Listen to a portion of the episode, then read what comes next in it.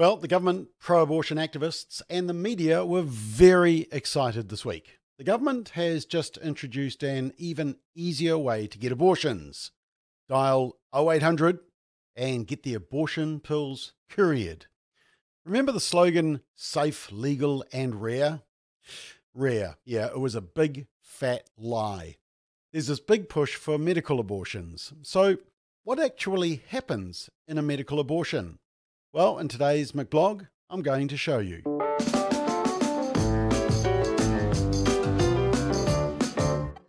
As Americans, access to abortion is restricted with the overturning of Roe versus Wade.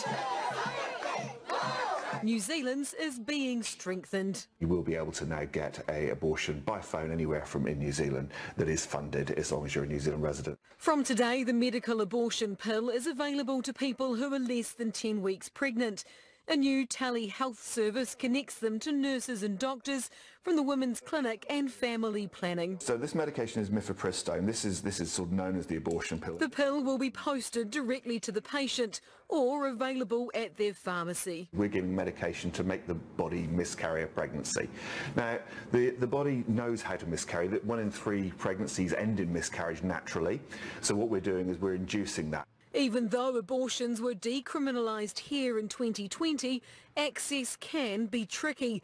So the government launched a plan to improve it. It's going to help people who live in rural areas, for example, but also people who have privacy concerns or don't have a relationship with a medical practitioner that will provide. Yep, the media were very excited. Uh, in fact, um, the News Talk ZB newsroom, it's one of the largest radio services in New Zealand, well, they just couldn't contain themselves. It was the lead story for most of the latter part of the day. It was just the pesky Melbourne Cup interrupting their flow.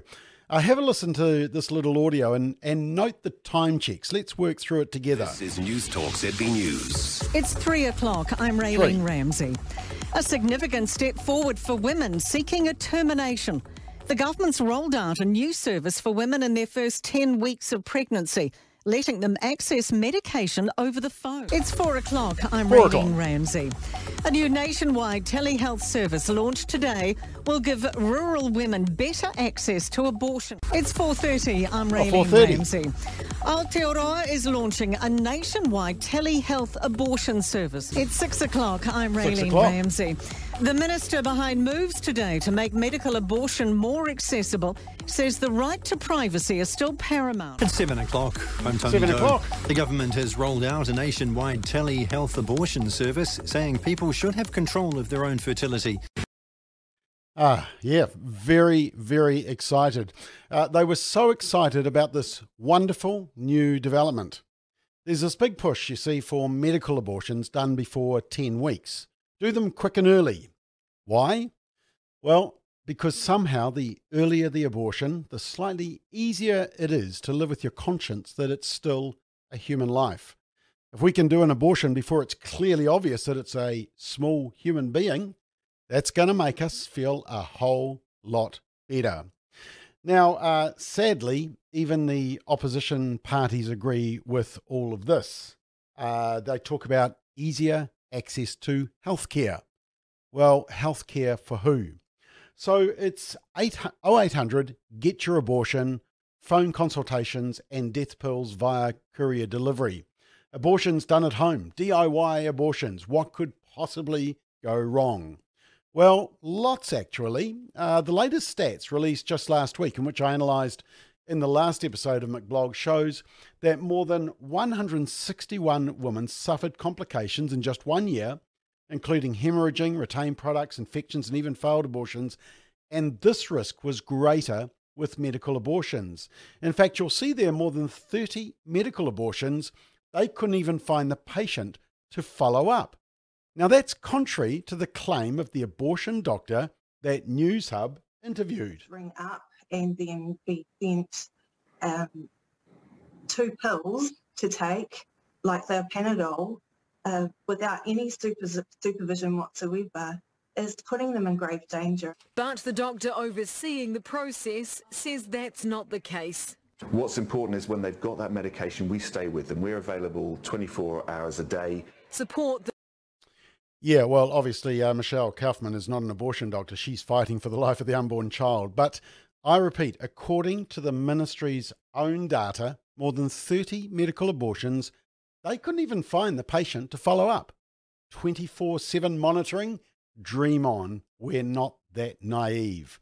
So, is that safe, high quality health outcome, as they say? No, I don't think so either. So, you know, what are we talking about when we say medical abortion? Dial 0800, take the pills, easy as. Well, Dr. Norman McLean, he performed up to 200 abortions very early in his medical career, but he stopped after a year of performing them and he never performed another one. He did do 8,000 births, including 2,000 caesarean sections in his 40 year career.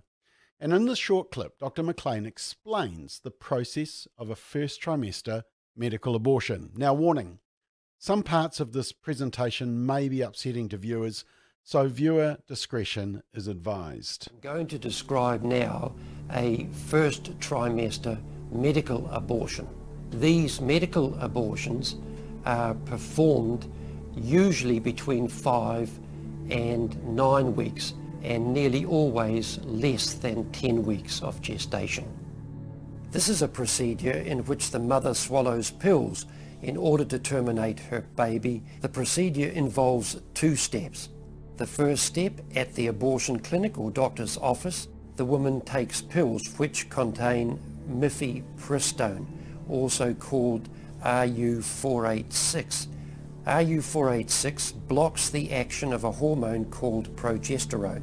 Progesterone is a naturally occurring hormone produced in the mother's body to stabilize the lining of the uterus. When RU486 blocks progesterone, the lining of the mother's uterus breaks down, cutting off blood and nourishment to the baby, who then dies inside the mother's womb.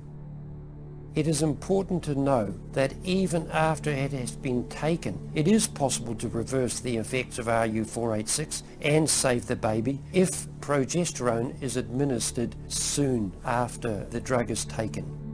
Step 2. One to two days after the uh, RU486, the woman takes another drug, misoprostol, also called Cytotec, and this drug is taken either orally by mouth or vaginally.